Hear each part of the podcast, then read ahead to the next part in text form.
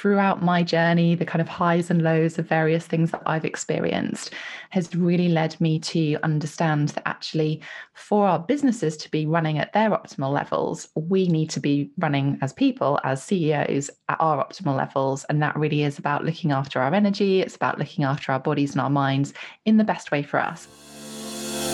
Welcome to the Leverage Business Podcast, where we believe business success is about working smarter, not harder, leveraging your time and expertise in ways that fit the digital age you and your clients live in today. I'm your host, Jay Allison, author of Leverage Consulting in the Digital Age and founder of the iSuccess Business Academy. And every week I'll be sharing insights into how you can apply the power of leverage to grow your consulting, coaching, or other expert services business, and create true freedom and independent success with mindset, marketing, and money model breakthroughs. Because when you get leveraged, the sky's the limit. Let's go for it.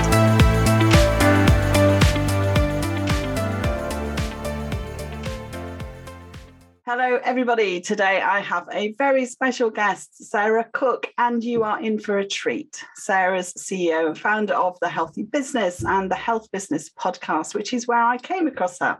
And we really just gelled straight away. Um, we're not far from each other here in the U K either. And we're quite similar in outlook, although our journeys are very different. So I'm really thrilled to have her on the show. And let me introduce you to her properly. And this is where, Sarah, you have to sit feeling in the spotlight while I say lovely things about you. Sarah's a marketing and business mentor. So we're very much in the same space. But she works particularly with ambitious, passion-led female entrepreneurs. And she specialises in providing clarity and strategy to build a high-performance business model that increases financial sustainability and profits without burnout. So that very much ties in with what we're all about here on the Leverage Business Podcast. And Sarah's lived and worked across the world, as have I, and she's also worked in large-scale multinational corporate environments and is an award-winning entrepreneur. So she's really set the, the benchmark here. She's set up three successful businesses. She's experienced the pitfalls and learned how to achieve business and financial goals without compromising your health. And I think that's so important. I think that's what we're all struggling to do, is that balance. So Sarah, welcome to the Leverage Business Podcast. I'm really happy we finally got together to do this interview. I'm very excited to see where our conversation takes us.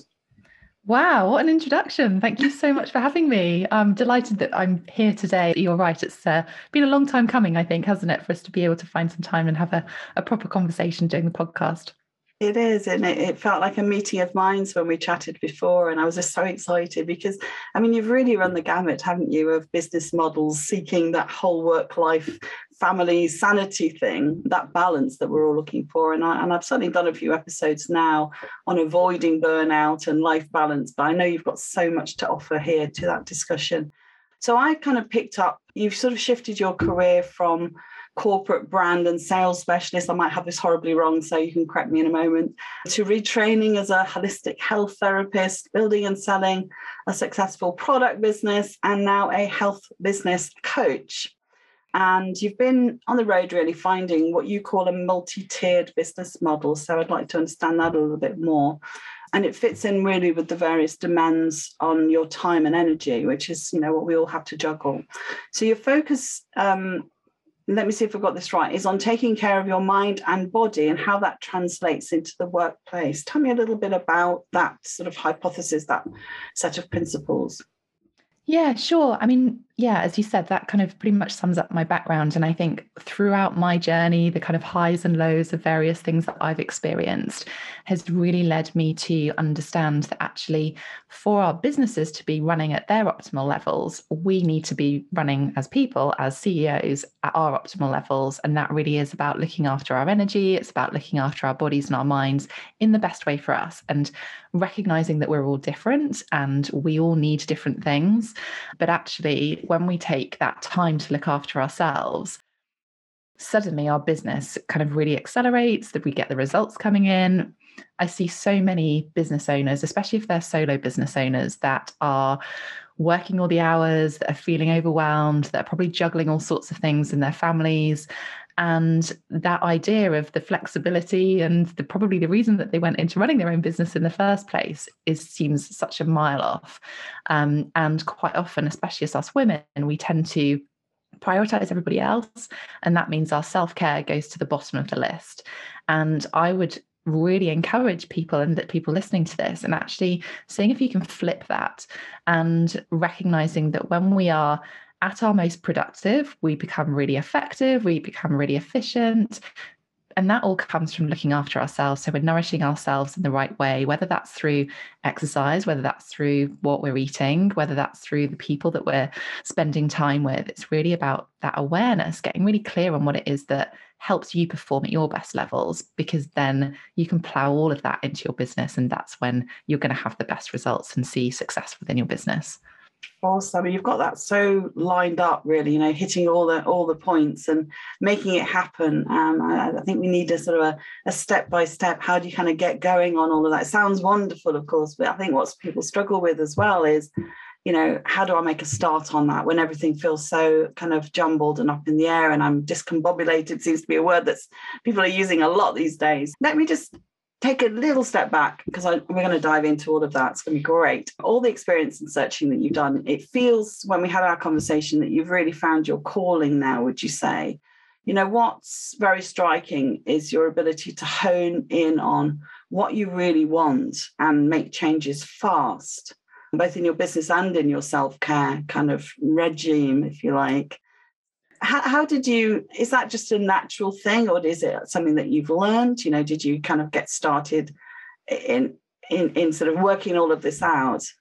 Oh, what a great question. Um, it definitely has been a bit of a, a journey. And I think if I kind of rewind back to almost a childhood, actually, where I grew up in a male-dominated environment, it was very, very competitive. And I was the only girl for, well, with my sibling and um, my cousins, who I kind of grew up with in a very close environment. And that then created this environment of, okay, well, if I'm going to be equal to them, if I'm going to be, there were five of us, um, one brother and, and three male cousins. And actually what happened is that there was always four player games. And I was always the one left on the side, being the girl, thinking that I wasn't good enough, all that kind of stuff. And it just set off that process of, women are left on the side. Women have to work harder to kind of compete with the boys. Wow. I haven't actually thought about the fact that I have one brother and two male cousins as well. So we have that in common. I thought that was quite funny. Maybe that's where some of my drive comes from. So you find the things that are important to you. You find the drive that that gets you towards them. And sport was always my outlet, both from me kind of enjoying it, but also I performed really well, and I ended up playing lacrosse for England for five years. And that for me was a kind of real test in, actually, if I put the work in, if I do something that I enjoy, then I can perform at a really high level. And so probably at quite a young age, I had that sort of mindset within me that, you know, if I put the time and effort onto doing something that I loved, that I wanted to achieve, there was always a way to do it. And you know, I learned a lot about what could take me to that next level. And I think that's where my sort of healthy habits were really kind of cemented, that if I trained more, if I looked after my body and ate the right foods and nourished myself, if I had that mindset that it was about me taking action and making changes, then I could actually achieve all of those things. Five years into that um, of playing for England, I had a really serious injury, which quite often happens with sport, and you're very lucky if you don't have injury. But again, that was a massive test in mindset. And at the age of twenty-one, that, that's quite a young age, really, to kind of have this, um, totally. this awareness, I suppose. But that injury meant that I had to learn to walk again. It meant that I couldn't play sport for a year. Oh my gosh. And that was, yeah, it was a really big test, because having just left university, just starting my kind of corporate career, I was then forced to not have my outlet, which was sport. Yeah. And that was really hard. And I think the, I, I remember sort of sitting on the sofa and just thinking, oh gosh, I'm literally stuck here. What am I going to do? I can't, you know, I couldn't go out as a, just started as a sales rep at a global company. So I couldn't even drive. I couldn't start that job properly.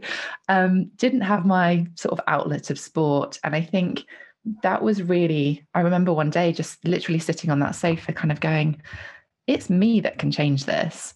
You know, if I train or I do more of those physio exercises that I've been given to do, if I use this time to plan the most efficient, most effective route so that I can see all my sales clients, then actually when I am able to do some things and I can get stronger and, you know, start being able to move and walk in the ways that I wanted to, then I can actually be in control of that. I can take action to see those results that I want to. And yes, it was a long process. Yes, I had all those tears and tantrums and things that we do when it's frustrating. But when I came to that point of being able to, you know, start walking again, start training again, start running again, and from my job perspective, I actually went straight into going back into that job, hitting all my sales targets, winning sales rep of the year, and at a really young age with people who had been in the role for a really long time. And it really got me thinking about all of those times where we have that sofa or that metaphor of a sofa where we're just sitting there, we're waiting for things to happen to us, that actually we're the ones that are in control.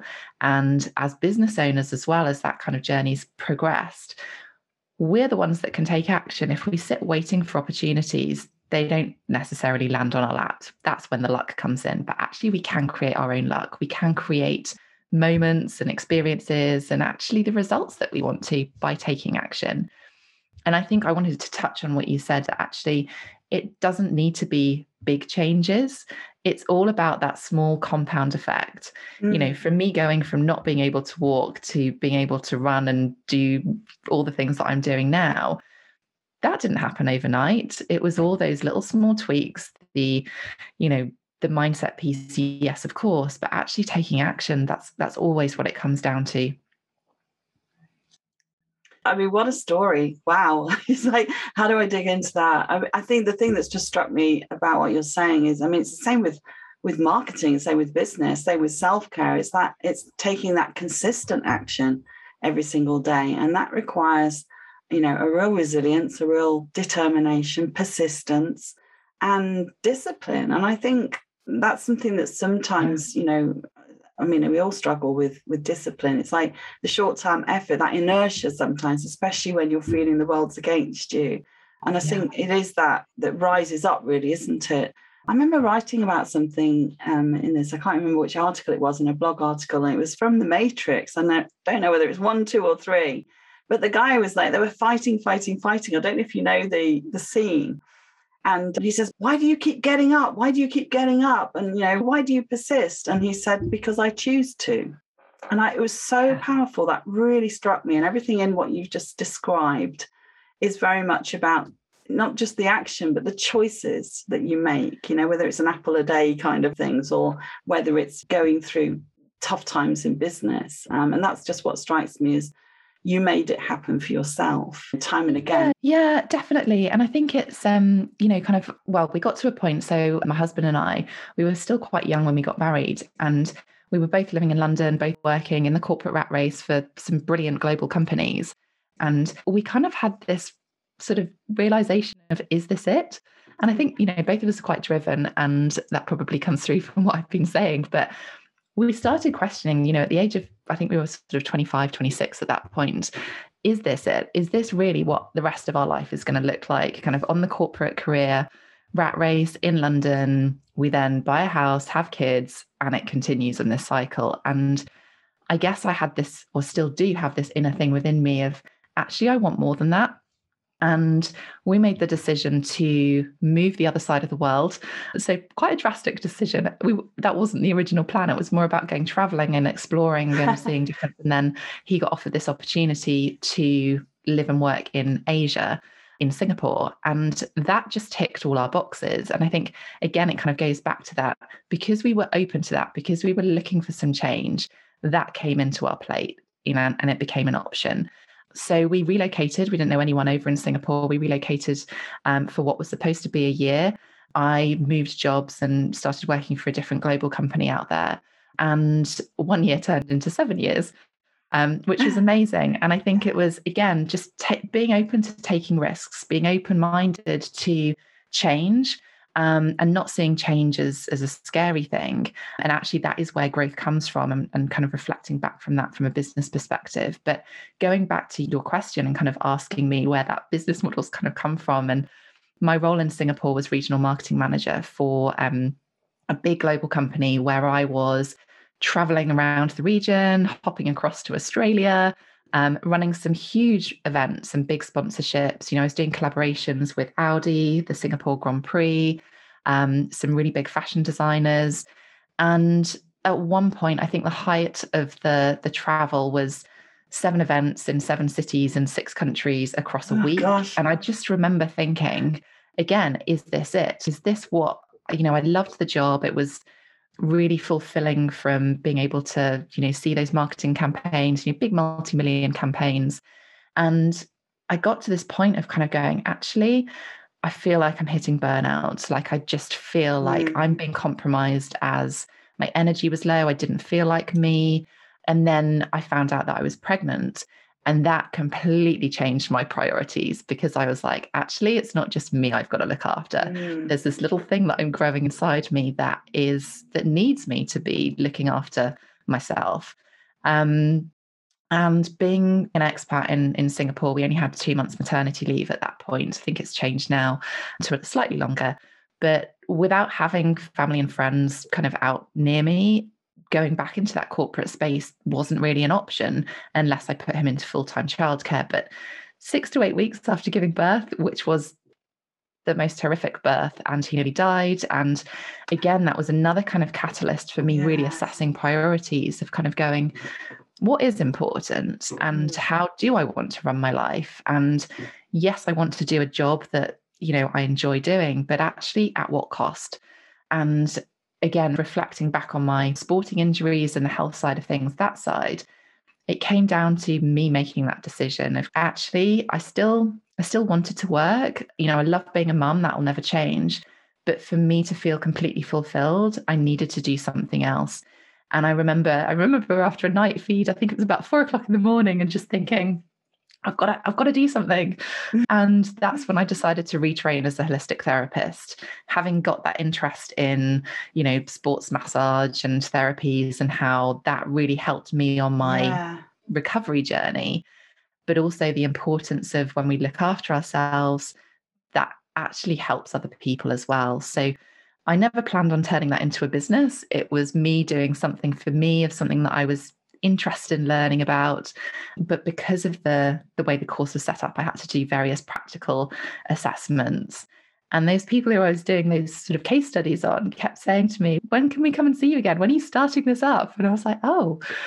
And that really kind of set that trigger off of going, actually, I can do this flexibly around, well, I only had one child at the time.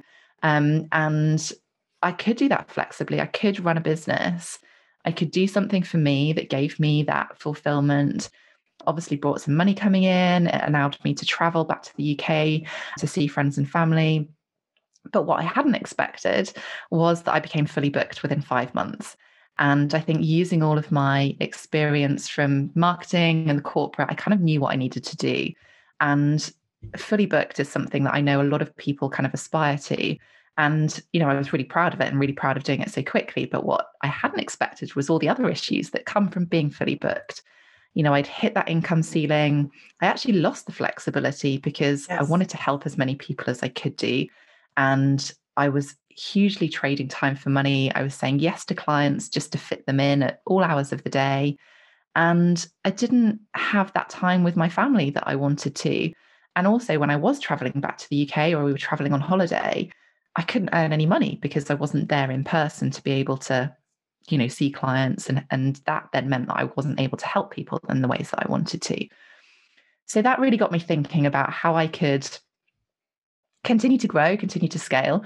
You've probably guessed by now that I'm fairly competitive and I have that drive and want to, you know, want to succeed. And that then, yeah, sort of thinking about ideas on ways that I could help more people, but still have that flexibility, that business model that I craved.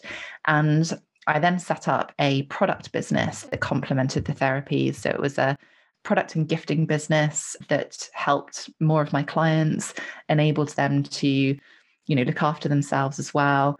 And that went from strength to strength as well. And that suddenly became, you know, won lots of industry awards. I had celebrities that were endorsing the products. And that was great. I loved doing that. Um, and again, that kind of hit that tipping point because people were saying, well, how have you done this? How have you, you know, built up two businesses and, you know, you know, you're doing really well with that. And that then got me thinking that actually all my experience over the last twenty odd years, I can help even more people. And that's really when the sort of coaching and mentoring side of the mm. business came into it.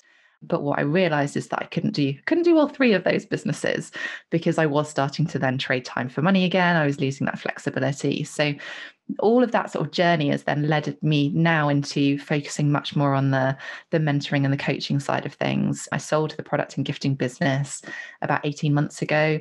Um, and I'm loving what I'm doing because I'm now able to channel all of that support, all of my knowledge into helping other people grow and scale their business.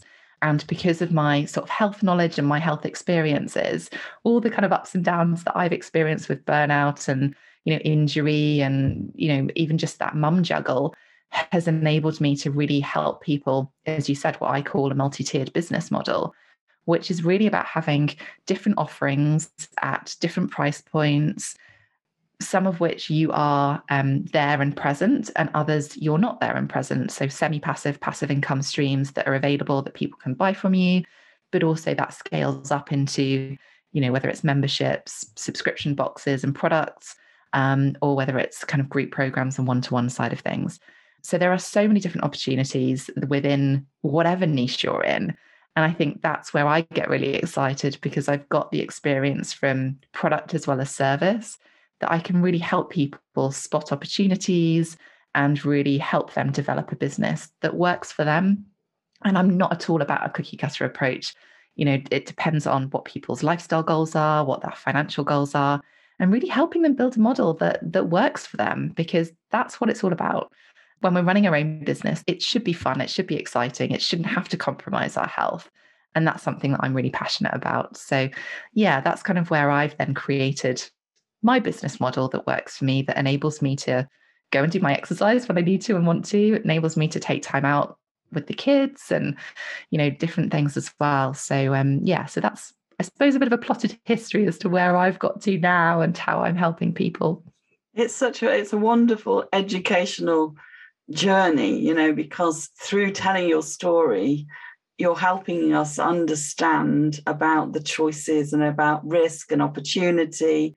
And what we touched on before, choice and resilience and, and all of those things. And I think the other thing that really strikes me from what you said, and, and I'm I do this with my clients as well, is, you know, start from your strengths, start from what you're passionate about, start from what you're good at, you know, start from what the market's telling you they, they really, really want. You know, that came into your story as well. Um, I absolutely love it. And the other thing that popped out was at the beginning when you were saying about there's success and there's success at any cost. And it's whether or not we're prepared to put up with the personal costs, the sacrifices. I mean, there's people who work very, very long days, even in a corporate job, who are seen to have gone up the ladder and they're earning great money. But they may be fine if they're single, but when as soon as you have a family, you know, everything else gets squeezed. And it's about those choices about what you want to spend your time doing. You know, I can't go and see family and friends because I'm too busy. Is that okay? And I think yeah. the other thing that's come out for me, there's been a lot over COVID, and we'll touch on that in a moment, around, you know, reevaluating your life purpose and all of those sort of things, and also around self-care, because people have had more time for self-care.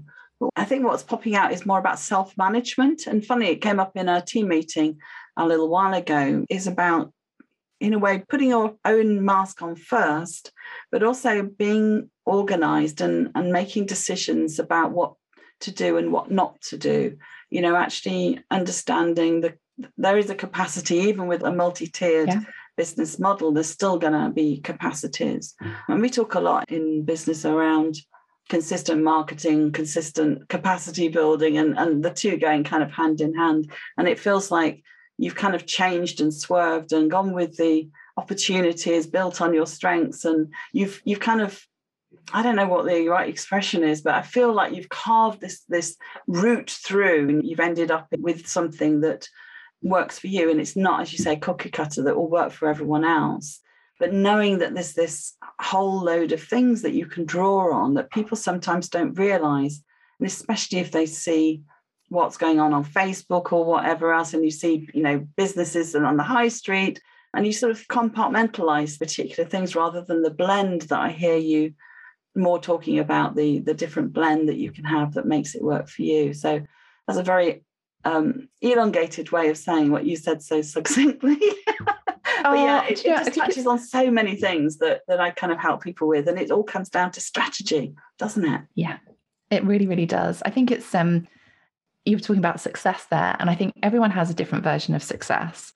But actually, if we really think about what that means for each person and what it means for us, it generally is that balance between time, lifestyle, and money. And for me, that equilibrium between all three of those things, if we can get to a place, especially as business owners, we have that choice. And if we can get to that balance, then for me, that is where the success lies. And whatever anyone else is doing doesn't matter. It's about what works for you. And we've all got different family setups. We've all got different lifestyle goals. We've all got different things we want to spend our money on. And all of that's okay. And I think, you know, social media is a wonderful thing for many different reasons, but it also does bring with it that comparisonitis that we see. It also brings in that, um, I suppose in some ways it's almost that instant gratification that a lot of people expect, because people focus so much on the likes or the comments and the instant, you know, response to things. But yeah. Actually, if we take a step back from that and really think about what it is that we want and how we want to run our businesses, that's when you can, you know, talking about that clarity, that's when we can build that plan, that strategy to really achieve those things. And, you know, I see, especially women, I see so many of us that apologize for wanting to be successful, or they feel guilty for it. And they feel this need to prioritize other people at the expense of their success. And for me, success is that whole rounded thing. It is that balance of all those things that you enjoy doing, that you want to do. And if that means that you're not going to hit that, you know, figure as quickly as you want to, that's okay if you've made that choice. If your number one goal is to hit a financial target, that's also okay. But understanding what it means to get there is, is what we need to look at. And I think that's where that sort of not, not taking a cookie cutter approach is really key, because it all comes down to what you want, how you want to live your life, what those goals look like, and not using the, the wonderful world of social media to compare ourselves. And quite often, you know, people talk about these overnight successes and people going from zero to whatever. Chances are there's been several years before that that have enabled them to get to that overnight success. So I think it's really just being really honest with ourselves and kind of taking that step to really get clear on what it is that you want to achieve and by when, and what that means from a boundaries perspective, and being really clear on that. Boundaries is something that I've really had to work hard on over the last, especially year and a half, whilst the kids have been homeschooled and all that kind of thing. Um, but it, it is, you've got to take care of yourself, right back to what we were saying at the beginning of, if we perform at our highest levels, our business will perform at its highest level. And a huge part of that is your boundaries, looking after yourself, rewarding yourself, giving those things that that are important to you as well along that journey. And I think, you know, we all have these financial targets that we want to hit, but what about after that? Do we just increase those targets, or do we take stock of that? One of the things that I love to do is have a, sometimes I do it monthly, normally do it on a quarterly basis, um, is have a check-in with myself around, you know, have I hit my financial targets? If yes, great. But what has the expense been on my lifestyle? If I need to change things, then I can do. Or if I've had a great, you know, lifestyle for the last three months, has that impacted my financial goals? And that's where that, again, that time, lifestyle, money side of things comes in, because you've got to keep checking in with yourself to know that you are doing things in a way that works for you. Because we don't want to hit burnout, we don't want to hit overwhelm, but we do want to have success. And there are so many things that we can do that don't have to be big things. You know, it can be little small tweaks that have the compound effect to really make those changes and to see those results that, that you want to achieve. Yeah. there's a there's a word that came out there for me. We talk a lot about balance, but you use the word equilibrium, and I, I think I'm going to borrow that shamelessly, because I, I think it, it paints a bit different picture than balance. Balance, I always think yeah. of those scales, which feels like two opposing forces, doesn't it? It's yes. like, you know, yeah. you can't have one without the other. And of course, you know, what we were saying at the beginning, we want it all, right? Yeah. And also metrics for measuring success. I talk about that a lot, both in terms of evaluating projects, which I do a lot of in my consulting business, but also in terms of what we feel is success for, for our lives. And, and so thinking about that quarterly review for ourselves, that isn't just about, you know, did I get the sales? Did I get the clients? Did I make the money? And back to that point you said about at what cost. And I, I really like that kind of way of, of thinking about it. I think we both work in similar ways with our clients, is we start with strategy. And of course, in strategy, we talk about goals a lot. You know, what are the goals that we're working towards? We always start with like a seven-year vision. I think we touched on that when we talked before, because you can be super successful in business and not end up feeling that you've got what you wanted. And that's where you get to that point where you say, is this it? You know, it, it's like, I've worked so hard and, and I've landed somewhere I actually don't want to be.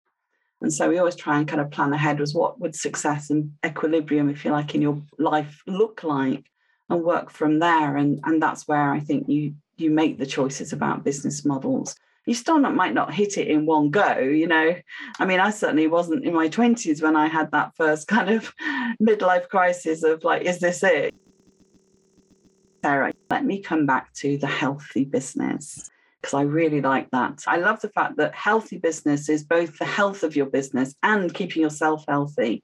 So yes. did that just kind of come to you? Because often people have real trouble finding names for their business, names for their programs. Did it just land with you, or did you have to go around in circles to find that? Yeah, I think there's a lot that kind of came from my, again, sporting background, but obviously working mm. as a holistic health therapist, that actually our biggest form of wealth is our health. If we can have our health, then that enables us to make lots of choices. And I think there's, you know, we talk about the sort of rubber balls and glass balls as to which ones you throw them up in the air and which ones we can allow to drop. And our health is one that we can't allow to drop, because if we do let that drop, then everything else falls anyway. So I think that was a big part of it. But actually, when we look at what a business is, and going back to that sort of success that we were talking about, we have to have a business that is sustainable. It has to be profitable, because otherwise it is just an expensive hobby, where we're just plowing lots of finances into it, we're spending a lot of time on it. And not only does that have a knock-on effect on our health, because we're feeling frustrated, it's that mindset, but also you lead to burnout and all those that kind of things. So I just, yeah, I kind of kept playing around with these different things, that actually our lives and our business are so entwined, and especially when you're your own business owner.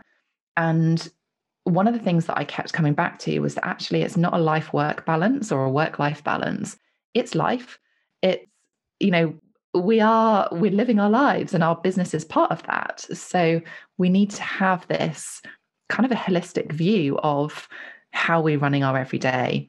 And holistic means different things to different people. And that's kind of where I settled on health, because actually that means a lot more to people, that when our business is healthy, it is profitable, it's sustainable, it runs on its own. As a C E O, we can take time out of it and it's still going to generate the income.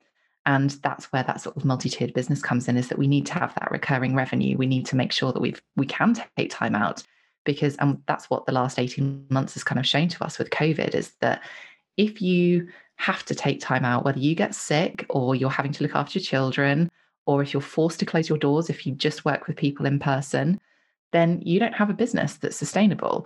And for me, that was a really kind of key thing, that actually it's not just the bad stuff that can happen.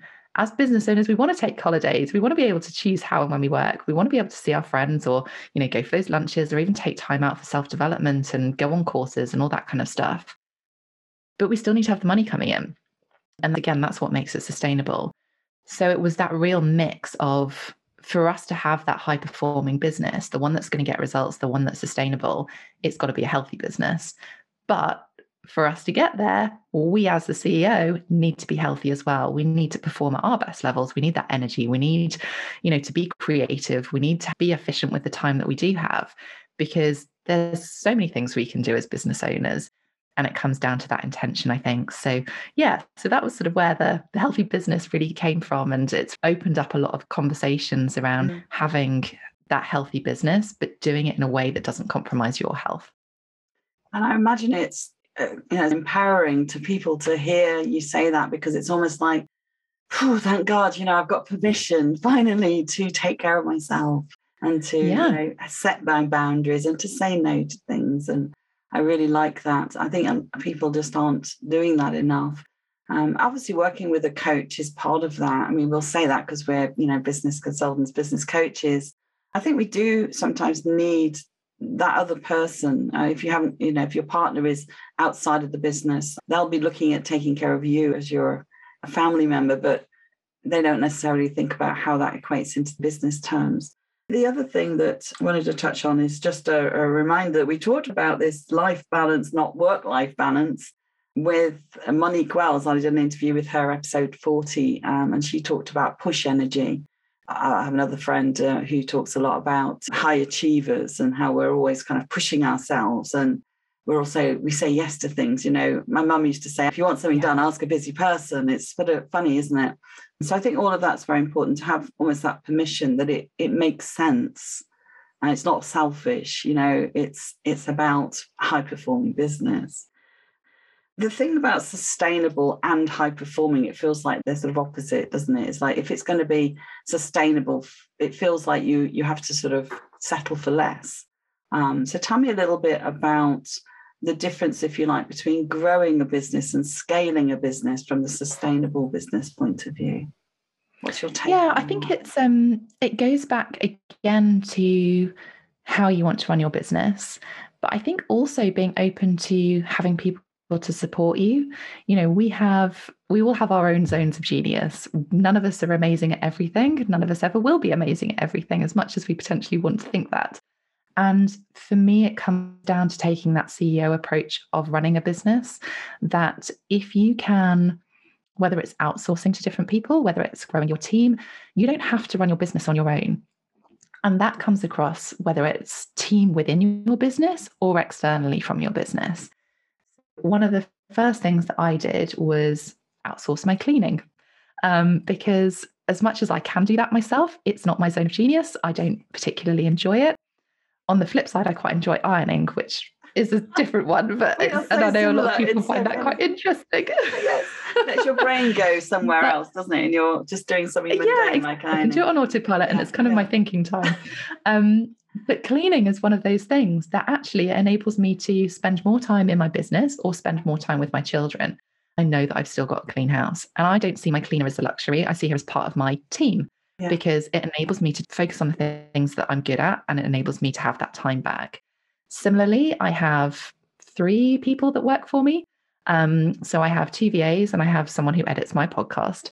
And I'm looking at getting someone else as well for something completely different. That for me is when you can start scaling. Yes, you can grow to a certain point, but then you will hit that tipping point where you're like, actually, I am trading time for money again, where there are so many things that I'm doing in my business, which is meaning that I'm not able to work on my business. And for me, it goes back to, you know, looking at where your strengths are, looking at which bits you value, but also not being afraid to bring people in. It's really hard. And I get this. Um, and when I first started outsourcing, I found it really hard to let go of those things, because it's your baby, it's your business, and you want to cover everything. But actually, if you are looking to scale your business and you are looking to help more people or have more impact, you can't do that completely on your own unless you've got people to support you. And that is not a bad thing at all. In fact, it's actually a good thing, because you are enabling yourself to focus on that zone of genius. You're enabling yourself, you're empowering yourself to say yes to more things that feel more aligned. Um, and I love what you were mentioning about um, boundaries and saying no to things. It's really interesting when we, we feel guilty saying no, but actually saying no enables you to say yes to other things. So you, it's just thinking about that from a much broader perspective, more of that C E O approach mm. that enables you to scale, and going back to what are your goals? You know, not everyone wants to scale their business. Not everyone wants to have, you know, lots of people working for them, and that's okay too. But I think it's just, it goes back to that clarity of what your goals look like. building that plan, then looking at how you can achieve that and getting the results that you want to. Yeah, yeah. And uh, for those that are interested in how to get started with outsourcing, I had a wonderful interview with Selena Johnson. I think it was back in episode twenty-four, how to hire the right assistant, looking at yeah. when and where and who to hire, what order to do things in. So that's quite a practical step-by-step in that episode if you're looking to get a start on that. This might be a good time to talk about your free guide because, you know, to get a little bit practical as well, one minute hacks to accelerate your results sounds amazing. So it's really glad that you were able to share that with us. And I'm going to give the link at the end uh, of, of our time together.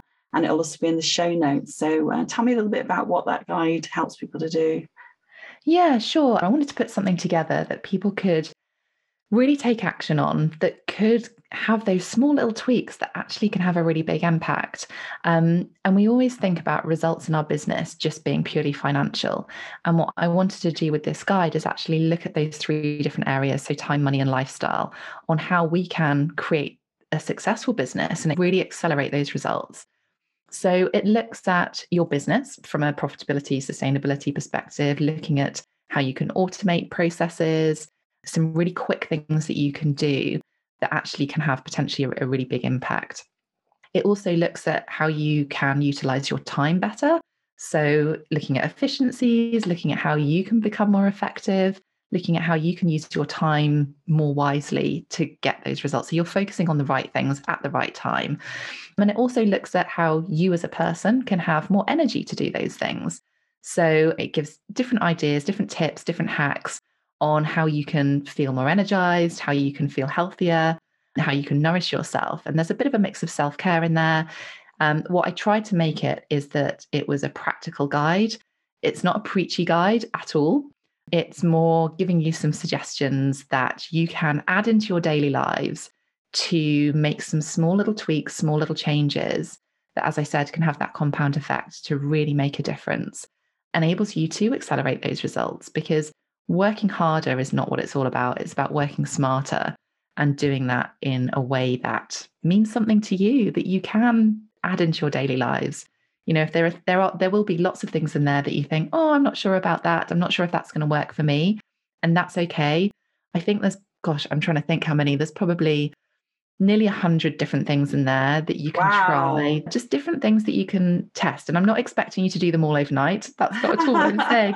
But really, and I've broken it down into sections. So if you feel like you're um, procrastinating, as an example, there's some different ideas in there to do that. If you're okay. feeling like you need some more energy, if you feel like you could uh, make one of your products or your services more profitable.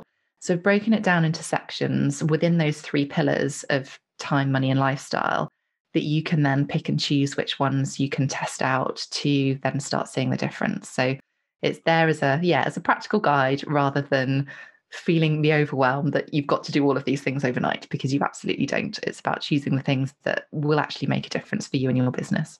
Yeah. And as you said earlier, the compound effect and that discipline, you know, there are things that don't take much discipline, don't take much to implement, even if you start with one or two and then you build up yeah. to a few more, and they, they become part of your daily or weekly habits, don't they? Yeah. When you keep repeating things, that you internalize them. I think it takes about two or three weeks for a new habit to form, but that's the way to do it, is these short little changes, little tweaks that you make that actually then build up over time and, and have quite an impact. Yeah, so definitely. I think that's such a, a great resource. Thank you very much for sharing that with our listeners.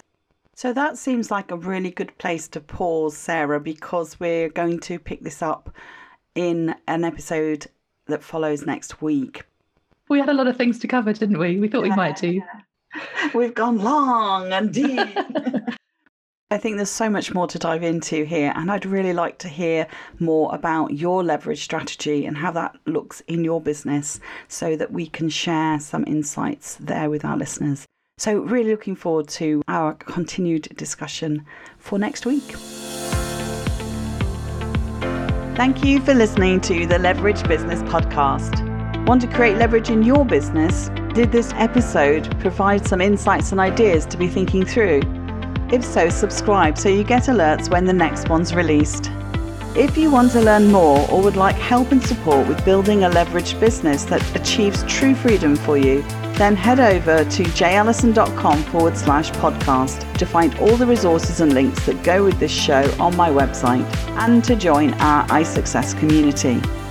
And if you're enjoying our content, it would be great if you could pop into Apple Podcasts or the app you listen from and leave me a rating and review. Everyone makes a difference to improving our rankings.